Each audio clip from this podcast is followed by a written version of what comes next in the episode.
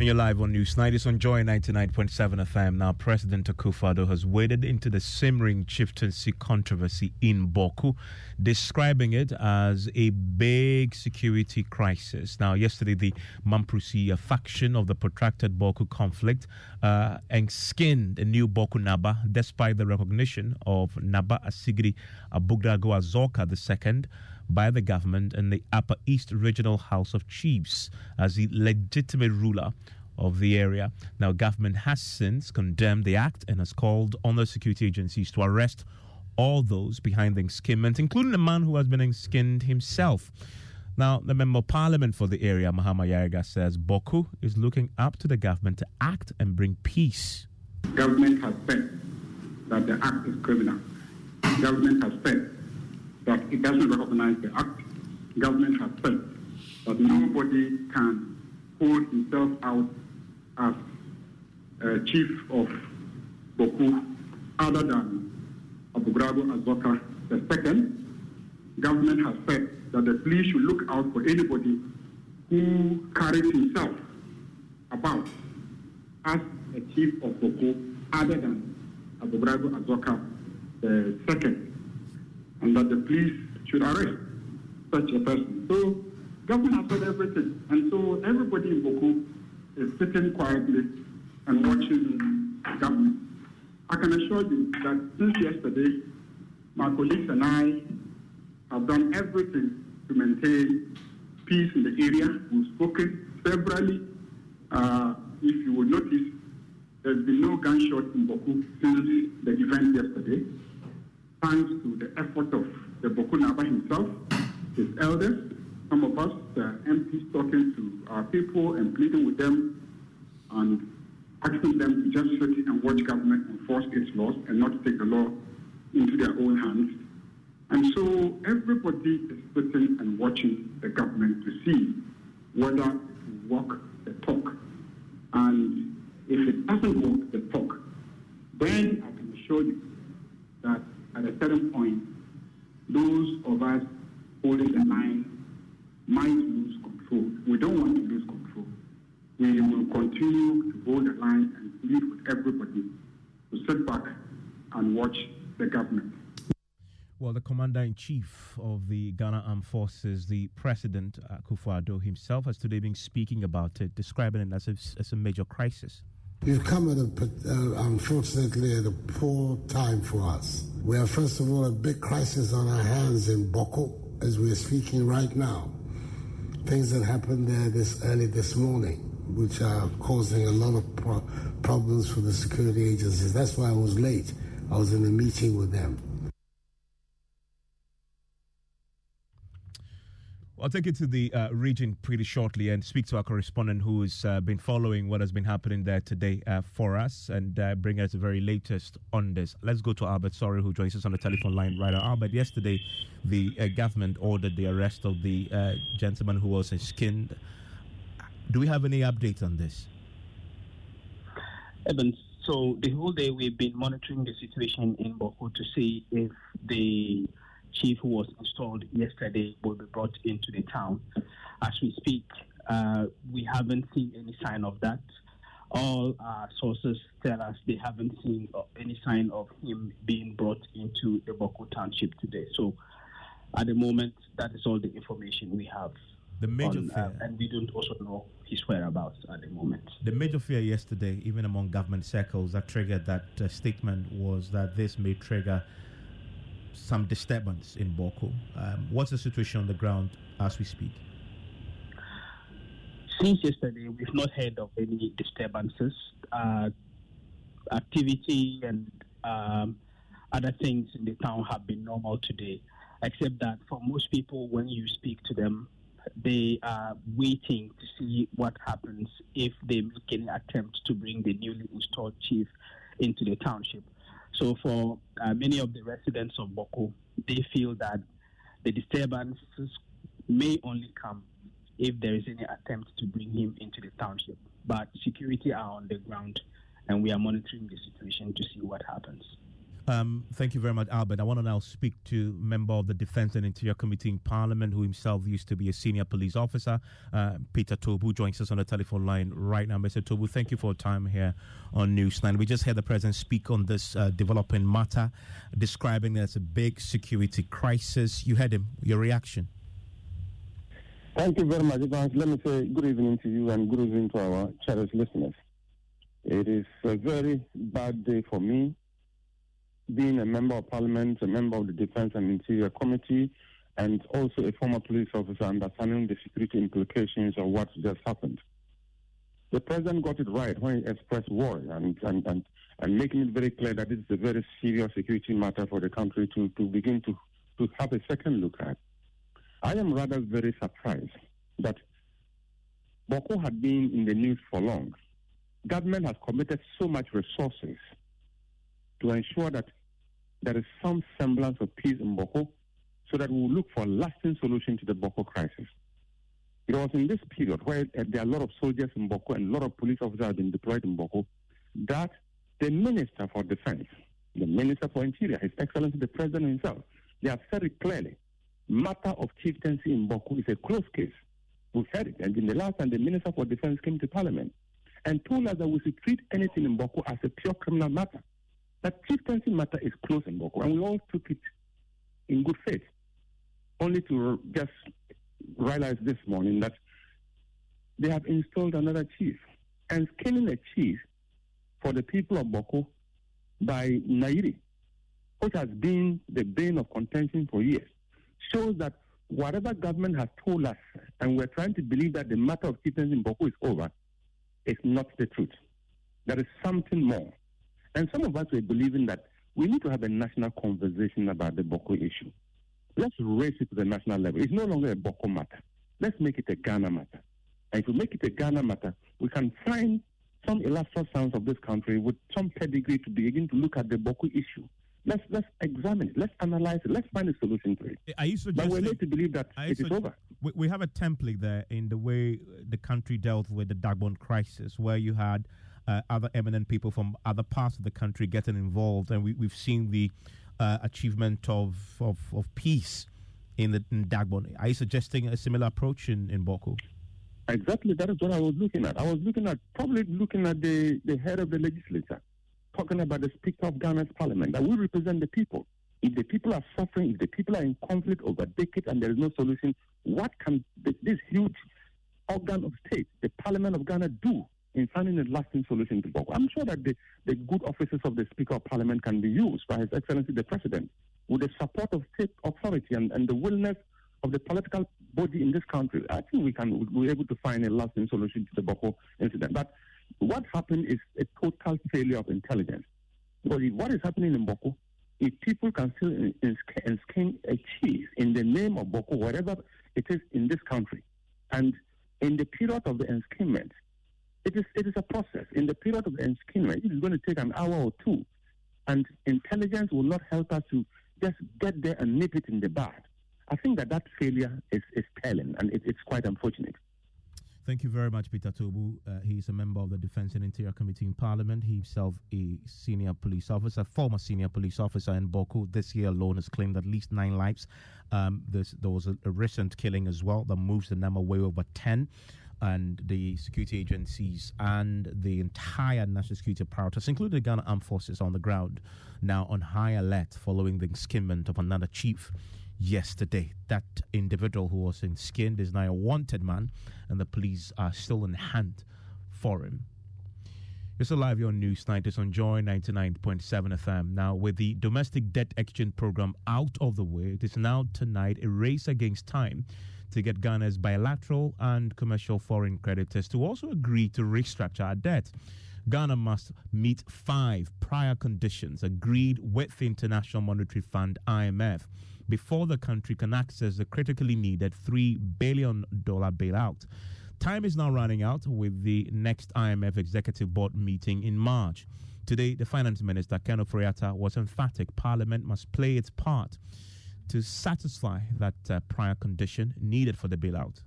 Mr. Speaker, all these efforts will be greatly enhanced if the Income Tax Amendment Bill the excise duty and excise tax stamp amendment bills, as well as the growth and sustainability levy bill, which are standing in this August House, could be prioritized and passed.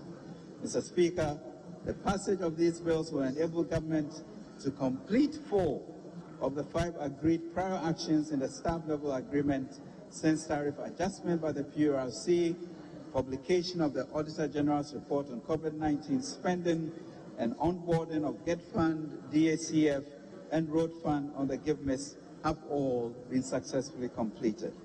Mr. Speaker, I cannot emphasize enough the need to secure the board approval for our IMF program by the end of March 2023. I therefore entreat the House to prioritize approval of the outstanding revenue bills and the various concessional facilities so that we would ensure that the board meets successfully in March in Washington and we also have the appropriate resources um, for growth from the facilities which are concessional. Well, he gave the following update on Ghana's desperate attempt to get its bilateral and commercial foreign creditors to also agree to restructure the country's debt. Mr. Speaker, this significant milestone of the success of the domestic debt exchange program would also build momentum for external restructuring program, which has also commenced. As part of this progress, Ghana has officially asked its bilateral creditors for a debt treatment initiative under the G20 Common Framework. Consequently, Mr. Speaker, Ghana co-hosted a meeting with the Paris Club, including both Paris Club and non-Paris Club creditors on 10 January 2023. We reiterated the requests for expedited treatment under the Common Framework and presented our economic and fiscal outlook, as well as making so far with the DDEP. Most importantly, Mr. Speaker, we made it known that we expect the creditor committee to be formed in an expeditious way to facilitate the program to ensure that we are able to go to the fund board in March. We have started the process of negotiating in good faith with our commercial creditors. Two preliminary discussions and exchange of information have started on a good footing with representative committees and advisors. The members have indicated their commitment to establish a creditor committee to assess Ghana's request for debt treatment under the common framework by end of February 2023. We hope, Mr. Speaker, our commercial creditors will understand our desire to negotiate with our bilateral creditors softer terms than the ones we anticipate to propose to them, as a speedy process with the bilateral creditors is needed to pave the way for the discussion with private creditors. Mr. Speaker, we are also approaching major creditors like India and China to ensure that our discussions with the Paris Club is accelerated. Mr. Speaker, we've also negotiated discussions with the representative of our international bond holders and their advisors. Substantive discussions are due to start with them in the weeks to come. Well, in the last few days, there's been criticism uh, directed at the government for overborrowing from the central bank, the Bank of Ghana. The finance minister today explained that Ghana's current situation is so dire that the Bank of Ghana has been forced to fund the budget. Mr. Speaker, as already stated in the House in November, we did lose access to the international capital markets at the beginning of 2022. At the same time, budget implementation was confronted with domestic financing challenges from the auctions as well as lower than estimated domestic revenue mobilization. This presented a very challenging macroeconomic environment during 2022, leading to a widened financing gap of the budget and therefore became necessary for the Bank of Ghana to fund shortfalls at the auction market to avoid disorderly default and prevent a deeper crisis. Mr. Speaker, It was necessary for the government to seek financing from the Bank of Ghana to augment its fiscal operations for the year. The Bank of Ghana last week concluded work on its financial accounts for 2022 and reports that the total overdraft extended to government for 2022 was 37.9 billion. Mr. Speaker, in line with Section 30, Clause 6 of the Bank of Ghana Act 2022, Act 612, I'm using this platform to inform the legislature of the financing of the budget by the Bank of Ghana.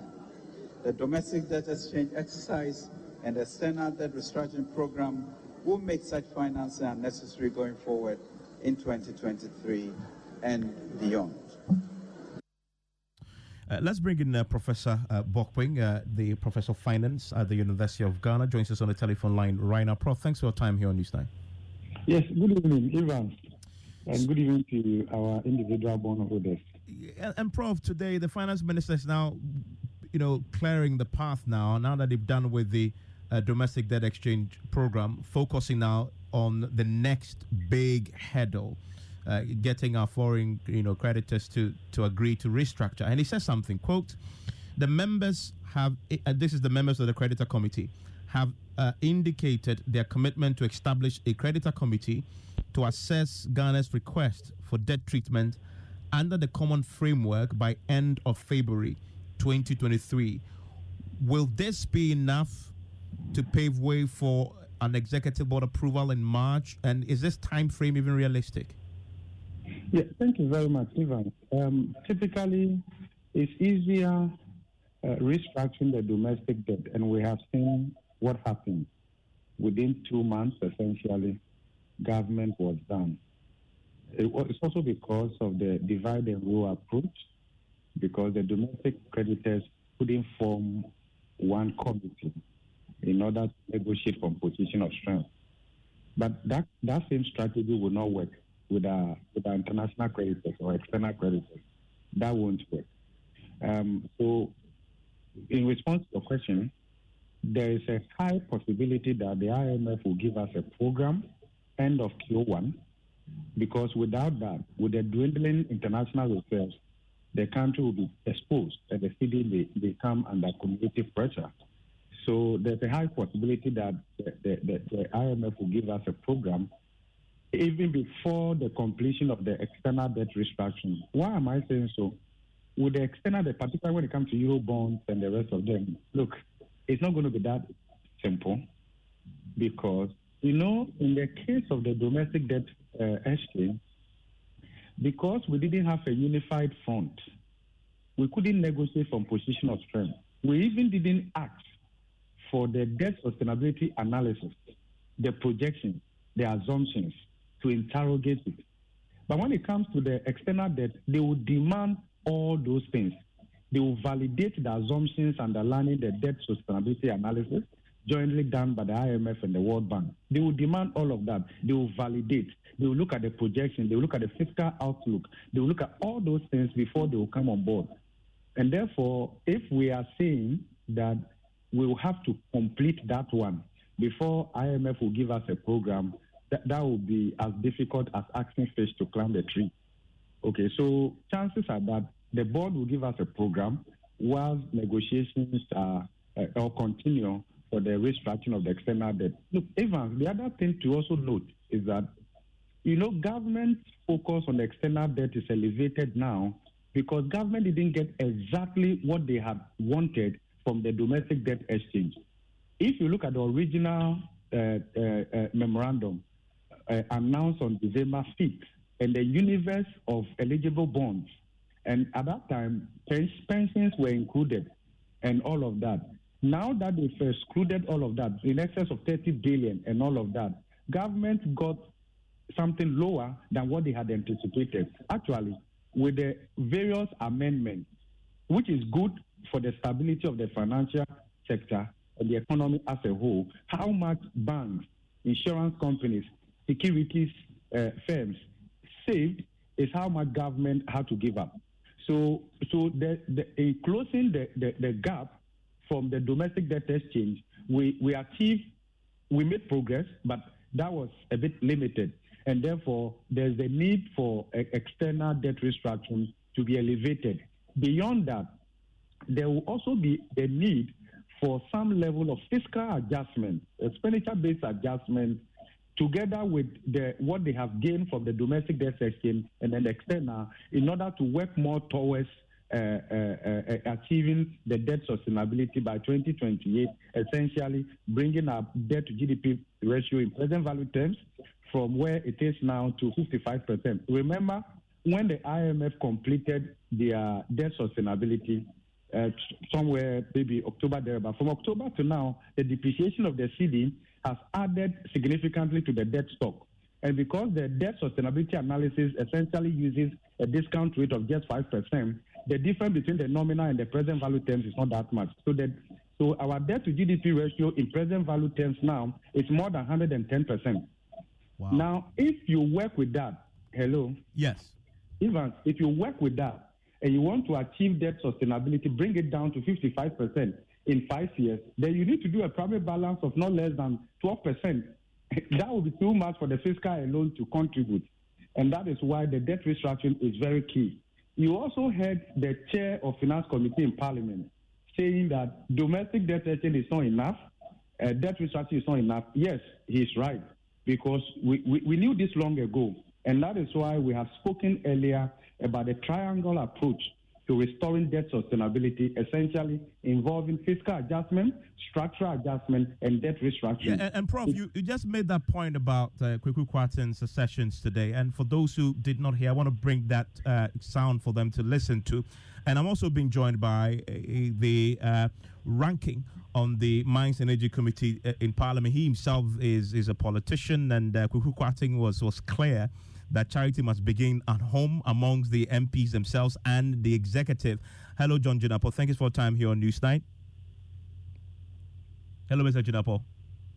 Okay. Thank you. Thank you. Great to have you. Uh, th- this is uh, Kwaku Kwarteng speaking today on the floor of Parliament. Mr. Speaker, that treatment and the domestic debt exchange program as has been deployed by government is good but it is not enough. Mr. Speaker, the state of our economy now would require more than a debt treatment. Mr. Speaker, not only should we support government to cut the interest commitments in our economy, we must pursue an aggressive program to rein in expenditure. And we must do that not just for today, we must do that going forward, Mr. Speaker. I dare say, Mr. Speaker, that in doing this, and I speak not just to the executive, I also speak to ourselves as members of parliament. In cutting expenditure, charity must begin at home and we must lead by example. Mr. Speaker, how many times have we not heard the people who elected us into office say that they have issues with the V8 that we use? How many times have we not heard our people complain about the expression we take? Mr. Speaker, I'm making the point, I'm making the point, Mr. Speaker, that the problem we have on our hands today is not just a debt treatment matter. There is a need to deal with a fundamental weakness that has characterized the management of our economy for decades. We are reaping what we have sowed as leaders, as governments, and as a people. Mr. Jinapor, do you agree with your colleague? Absolutely. But it doesn't end there. Why should a minister be given a V8 just like that of an MP?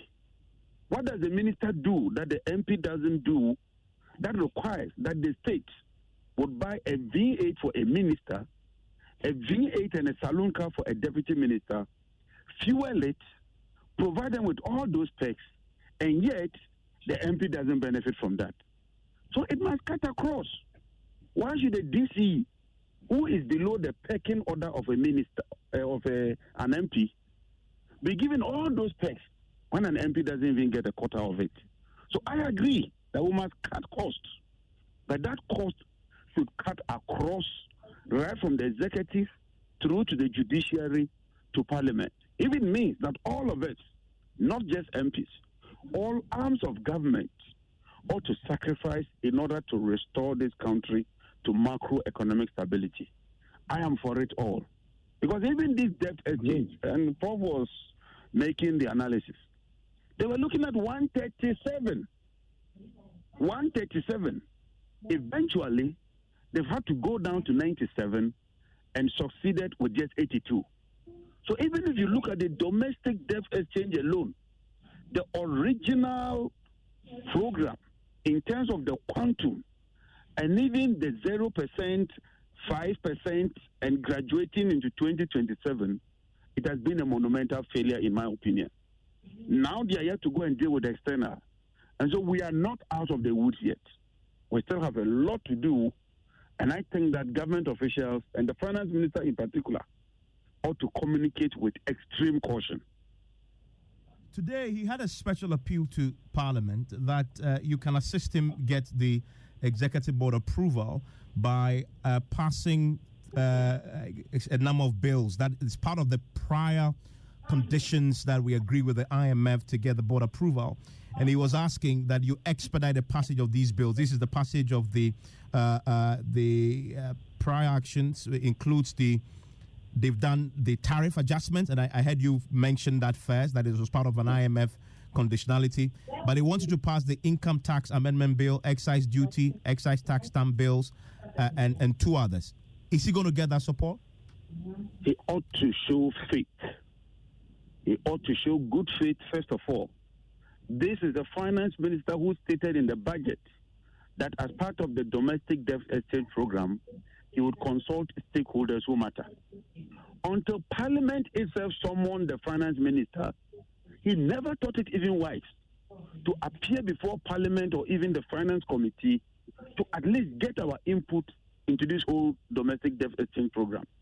And so the finance minister himself ought to demonstrate good faith, ought to respect Parliament, and consult Parliament so that all of us can build consensus as to how we can take this country out of this economic quagmire that we find ourselves. Because every now and then, even as he keeps assuring, the situation keeps exacerbating, the currency keeps falling, and the problem keeps compounding. I think that the finance minister should know that knowledge does not reside only with him, and that he alone doesn't have the solutions to the myriad of problems that we are faced with, and that if he consults further and engages with Parliament and other stakeholders, we would be able to find a solution to this problem. Uh, John Jinapor, thank you very much. I still have Professor uh, Godfrey Bokpin with me, and still on the subject of, of cutting. Uh, Prof, I know you, you are a friend of organized labor. The Kweku Kwarteng, who you mentioned earlier, also had a word for organized labor. But, Mr. Speaker, it's not just the politician that must lead by example. Our friends in labor must moderate the demand for increased wages. We must know that government expenditure can come from nowhere but either taxation or from borrowing.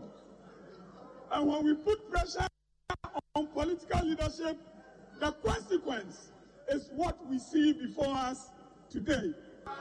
We are never going to address the problem on our hands by pointing political fingers at our opponents and hoping that when we come to power, that we will do any better if the fundamental weaknesses continue to exist.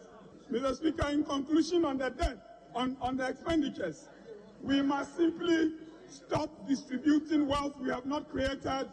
We must stop spending money that we do not have. Professor Bokpin, as a friend of organized labor, what's your reaction to that admonition to organized labor? Don't Look, demand things you Evans, can get. Evans. Yes, Prof. Uh, you know what? Um, at the beginning, I was a bit emotional towards the end of last year. But now, the message is coming home. Now, both sides of the political divide are coming to the realization that there is a need for us to build consensus around expenditure cuts. That is good news. We have said this long ago. Why are we saying so? And we have said that even I will not avoid your question on the labor. I will address that. We have said that an IMF program alone is not enough. Ghana's problem is bigger than IMF supported program. We need serious governance reforms.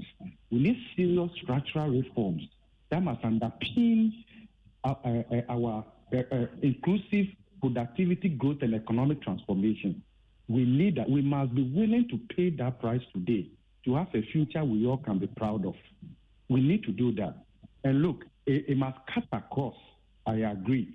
And then when you come to labor and you come to the wage bill, we must be more keen about addressing wage inequality within the wage bill. Evans, as we speak, more than 80% of the public sector workers, a little less than 700,000, they earn less than 3,000 Ghana cedis a month.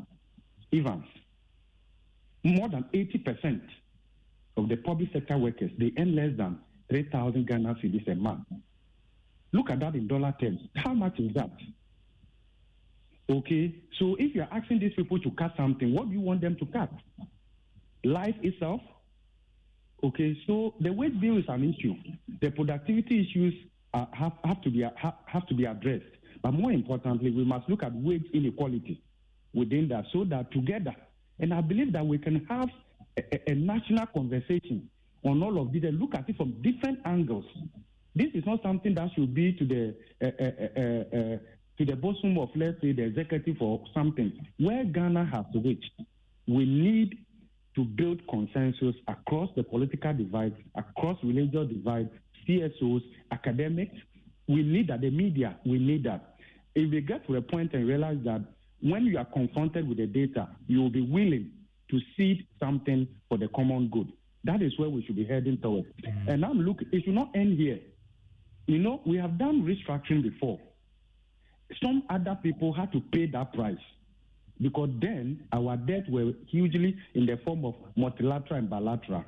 But now, because of the commercial component, individual bondholders and the rest of them, it has generated a lot of discussion. And now we, are, we must leverage on this to institutionalize reforms, amend the constitution. We, we need to do that like yesterday. Look, and, why, and once we do so, we build institutional independence. Look, Evans, in less than one year, Bank of Ghana has given Ghana government more money than the IMF will give us over a three-year period. Mm. Check the data. Yeah. In return for nothing. No fiscal reform, no structural reform, no demand. But the IMF gives us $3 billion, and there are a host of reforms that we have to implement. Part of them we even have to do it before the program kicks in. That is what they call prior actions. Look at how much Bank of Ghana has given to Ghana government. Yeah, and more, what more were what, for, for what? Of course, we knew that it got to a point because, in fact, actually, the minister said from the beginning of 2022, no, actually, Ghana lost market access in the third quarter of 2021. Mm. And from there, the problem became exposed. And that is why we told, and we will still say it, that Honorable Minister of Finance failed this country. It was when the market rejected us in the third quarter of 2021 as a leader and taking a proactive measure, that was when you should have made the call to the IMF. At that time, the Article 4 surveillance was almost concluding that Ghana's debt was sustainable. If we had made an application to the IMF in the third quarter or even using the 2022 budget when it was presented in November 2021 as an occasion to announce uh, our intent to go to the IMF, we would have avoided this economic mess. Mm. Have to pay the price we are paying now. Yeah, Prof, I'm, I'm grateful um, for your thoughts on this matter. Uh, Prof says he's no longer emotional, and uh, I'm grateful that uh, he can express his thoughts now. That the members of parliament themselves, the chairman of the finance committee, is now admonishing his own colleagues and the executive to cut, cut, cut. And later after business, 10.7% of all teenage girls in Ghana got pregnant last year. That's about 102,000 teenagers countrywide. Who have details of that for you. Plus, uh, the new consumer protection law in the offing. Uh, details of that after George. Hello, George. What's in business? Well, a lot is happening in business events, and uh, coming up, government turns attention to external creditors after closing uh, some discussions on the domestic debt exchange program. And oil marketing firms a hint of more reduction in prices of petroleum products should the cedi remain fairly stable. The business news on Newsnight is brought to you by MTN Business. Welcome to the new world of business, Allianz Live and Ghana Pay. The other day, I visited Kweku at his spunky new office to congratulate him on opening his business. And man, was I impressed. The business is just moving quick. The sales, customers, everything is just working seamlessly. The secret? Hmm he said, It's MTN Business Broadband. In this fast paced environment, we need fast and reliable internet to support all business types. No laggy online meetings, great download and upload speeds, impeccable business management systems, all inclusive. I mean, you can have it all. Shout! I signed on immediately. to enable your business stay ahead and stay connected, make sure you're signed on to the best internet made just for businesses. MTN Business Broadband. Sign up today on broadband.mtn.com.gh and manage your account on my MTN app. Call 0244 308 111 for more information. MTN. Son, we are so proud of you for setting up this hospital. I really love those hospital beds and waiting chairs. By the way, did you import them? No, Dad, I didn't. I actually got them from Kingdom Books and Stationery right here in Ghana. Wow. We also bought our office supplies, safes, executive desks, and chairs from Kingdom, and they gave us expert advice on how to set up our office. Guys, that makes three of us. I also got our sofa and bedroom sets, plus our dining hall furniture for our new home from Kingdom. Wow, Mom, that makes four of us. I usually get my stationery items from Kingdom and my teacher also mentioned that our classroom furniture was provided by Kingdom. So there you have it. Whenever you're thinking about setting up an office or acquiring furniture for your home, etc., Kingdom Books and Stationery should be your first point of call. With over 40 years experience in the industry, we stock and supply a wide variety of globally sourced office and home furniture, stationery and equipment. Visit our head office, Osu Ako Adjei, or our office near the Osu Stadium. We're also in Tema Community 1, opposite Olam SHS, Kumasi KNUST campus, UCC Cape Coast, and now at the Marina Mall, Airport City. Or call us 0302 764101, 764209, or 762792. Visit our website, www.kingdomgh.com. You're welcome back to Business on News Night. Now, government says it is now turning its attention to external creditors after what it describes as concluding discussions on the domestic debt exchange program with local bondholders. The Finance Minister Ken Ofori-Atta disclosed this today when he addressed Parliament on the program. He has been giving details on discussions on the debt cancellation with the country's bilateral partners that we expect the creditor committee to be formed in an expeditious way to facilitate the program to ensure that we are able to go to the fund board in March. The members have indicated their commitment to establish a creditor committee to assess Ghana's request for debt treatment under the common framework by end of February 2023. We hope, Mr. Speaker, our commercial creditors will understand our desire to negotiate with our bilateral creditors softer terms than the ones we anticipate to propose to them, as a speedy process with the bilateral creditors is needed to pave the way for the discussion with private creditors. Mr. Speaker, we are also approaching major creditors like India and China to ensure that our discussions with the Paris Club is accelerated. Mr. Speaker, we've also negotiated discussions with the representative of our international bond holders and the advisors. Substantive discussions are due to start with them in the weeks to come. Meanwhile, the minister has also been making an appeal to Parliament to pass some tax measures that will help in actually going to the IMF for a program as well as improve the revenue situation for the country. Mr. Speaker, all these efforts will be greatly enhanced if the income tax amendment bill the excise duty and excise tax stamp amendment bills, as well as the growth and sustainability levy bill, which are outstanding in this August House, could be prioritized and passed. Mr. Speaker, the passage of these bills will enable government to complete four of the five agreed prior actions in the staff level agreement. And that is the Finance Minister Ken Ofori-Atta. Expect more reductions in the prices of petroleum products in the coming weeks. That is, if the Ghana cedi remains fairly stable on the market. Who are those making this projection? There is more in this report. Some of the oil marketing companies. They argue that one of the major reasons for the reduction in price at the pumps that began today was as a result of Ghana cedi stability. Therefore, if this trend should continue together with fairly stable prices of petroleum products on the international market, then consumers will continue to enjoy some lower prices at the pumps. Government, on the other hand, believes that together with its Gold for Oil program, we could witness some significant reduction in prices of petroleum products from next month and that is a business desk report. Meanwhile, despite the reduction in the price of diesel and petrol, LPG will, however, not be changed. This is the second time this year that the price has been kept unchanged. Gabriel Kumi is vice president of the LPG Marketers Association. It's unfortunate that the LPG price could not go down in line with the general downward trend that petroleum prices has taken. And this is so because the international crude oil price for for finished product of LPG did not go down.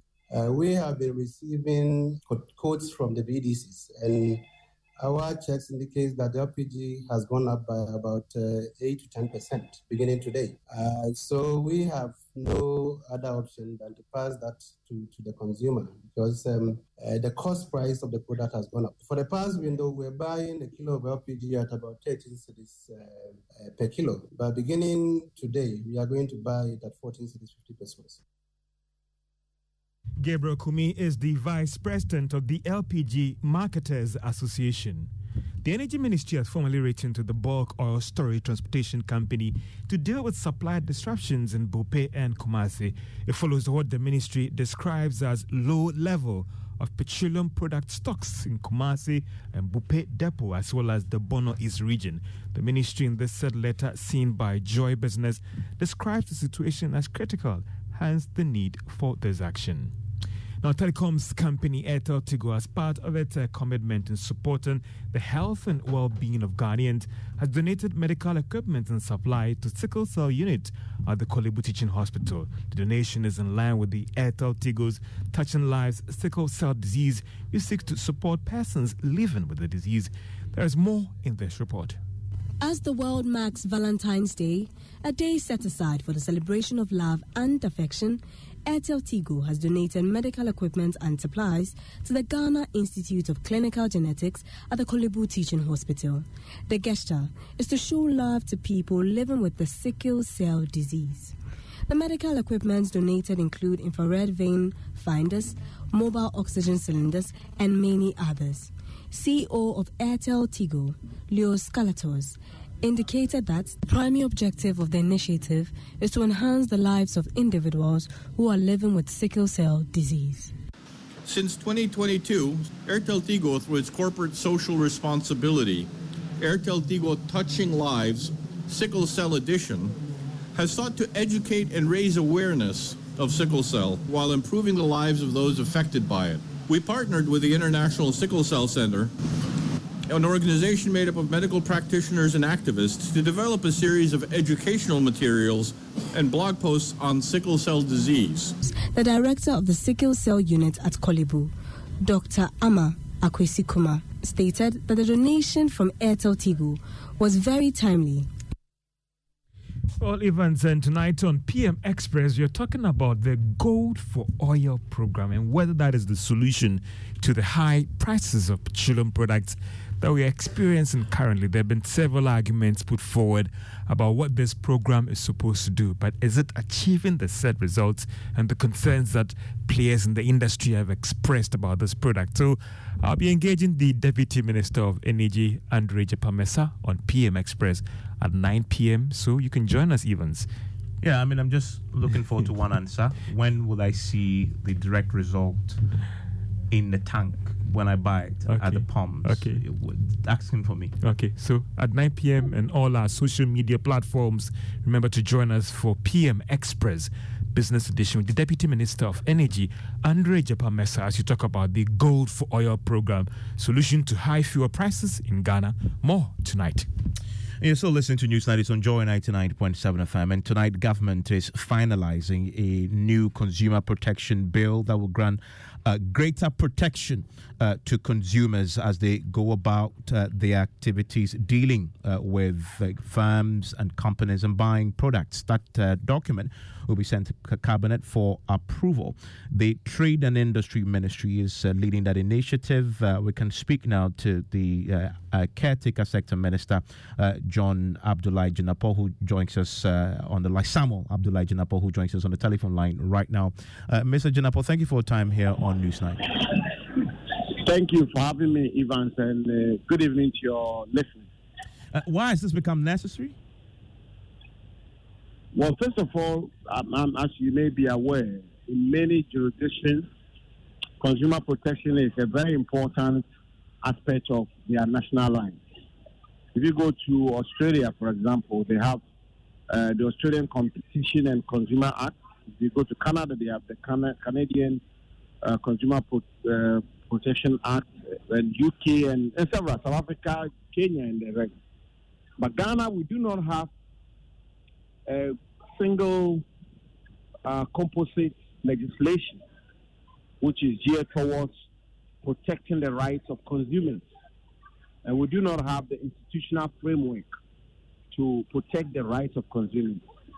And, and uh, President Akufo-Addo and his government are taking the view that it's about time that will promulgate a legislation, a piece of legislation, which will have the exclusive overarching goal of protecting the rights of consumers. And I, am not going to belabor the point on the lacuna or the vacuum when it comes to consumer rights protection. I'm sure we're all very familiar with this, many of us have examples of how um, we procured goods and services and our rights have been trampled upon, and yet we do not have the uh, requisite statutory framework to assert our rights and seek remedy. And we do not have an institution we can go to. So these are the steps we are taking to ultimately have a consumer protection bill and eventually act and have an institution which is solely and exclusively uh, mandated to ensure consumer protection in our country so that we can also uh, be uh, in accord with the best international practices when it comes to the protection of consumer rights. I, I mean, why haven't we had this before, and, and what timelines are you working with to have well, this passed by Parliament? It's been work in progress. A lot of work has gone into it already. Um, in the month preceding my assumption of responsibility as a caretaker minister for trade and industry, but um, we're trying to expedite action on it. And so, uh, God willing, this week we're taking a memorandum to cabinet, and I'm not sure we will have difficulties in cabinet. And thereafter, we hope to be able to spearhead the passage of this legislation in this meeting of Parliament.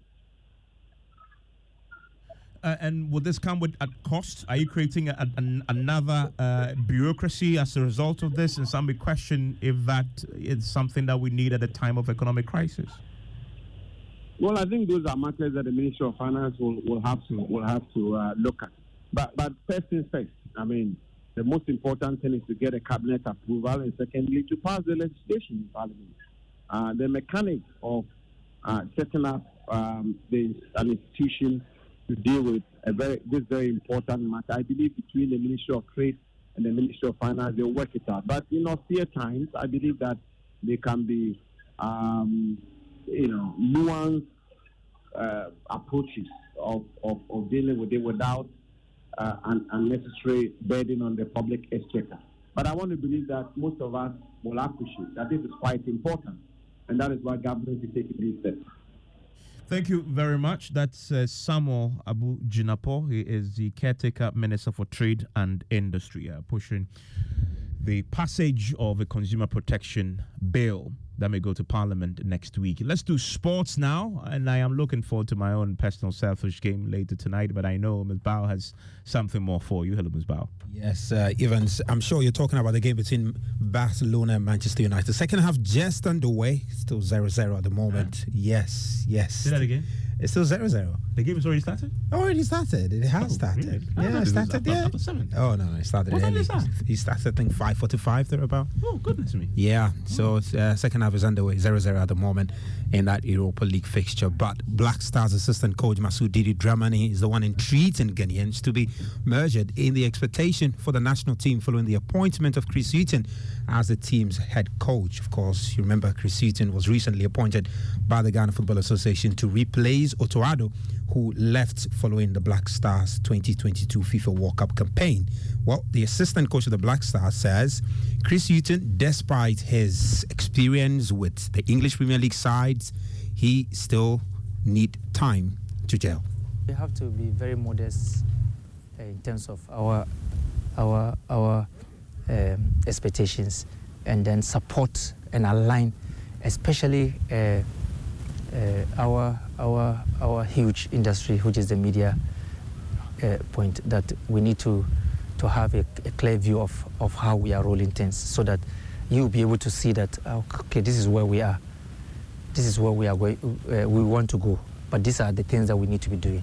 And the good thing is that we have a strong database, and that's why when I was talking about the the John Paintsil issue, I was saying that some players you need them now, some players you need, need them in the medium phase, some players you need, need them in the longer term, and in the in the process of team building, that's that's how it's going to be. Some are going to be falling off, some will fall off so early, but others are the ones that you are carrying for for longer periods. So, how do you do to be able to have them consistently be part of it? And it's about having at least a collection of 50 to 55 players where you know that always the revolving is going to come out from this group. And once you have that one, then you are building a strong So from team. the team, So that's uh, assistant coach of the Black Stars, Masoud Didi Dramani. He's been speaking to my colleague Muftau Nabila Abdullahi, and that interview will air full on AM show tomorrow on Joy News channel. Thank you very much, Bao, there uh, with sports.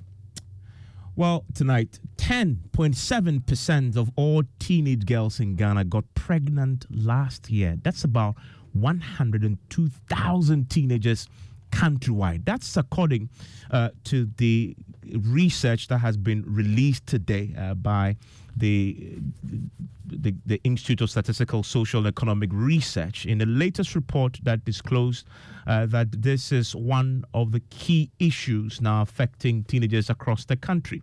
Well, listen to Dr. Uh, of Dr. Martha Awo uh, with the head of social division of ISSER, giving details of this research. The country recorded 10.7% of pregnancies among teenagers aged 15 and 19 in 2022. The same data at the regional level shows that Northeast leads at 15%, followed by Upper East at 14.2% and Oti at 13.8%. The situation in these regions were the same with just about 1% higher in 2021. Adolescent pregnancies are more common in marginalized areas and are often caused by poverty, limited employment opportunities, and lack of education.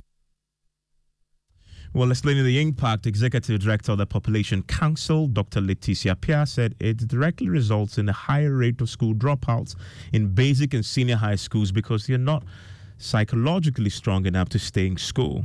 The link between teenage pregnancy and school dropout is very alarming. Research shows a direct relationship between school dropout and pregnancy among teenagers. This is because teenagers Uh, apologies there for the repetition of that sound. Also, program officer for the Family Health Division of the Safe Motherhood added that more than 7,000 abortions were committed by teenage girls in 2022. About 55% of pregnancies are unintended among adolescents, aged between the ages of 15 and 19 years. And this is more often unsafe in low middle income countries. As per what we have in the data, we know that we are in the range of 7 to 8,000 per year. And last year, we recorded 7,617 abortions in the age category of 10 to 19 years. Uh, a lot there to chew on uh, with what has happened uh, with the teenage girls. 10.7% of all teenage girls got pregnant last year.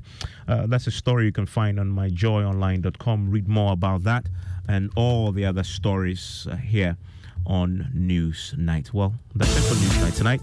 My name is Evans Mensah. Enjoy the rest of your evening.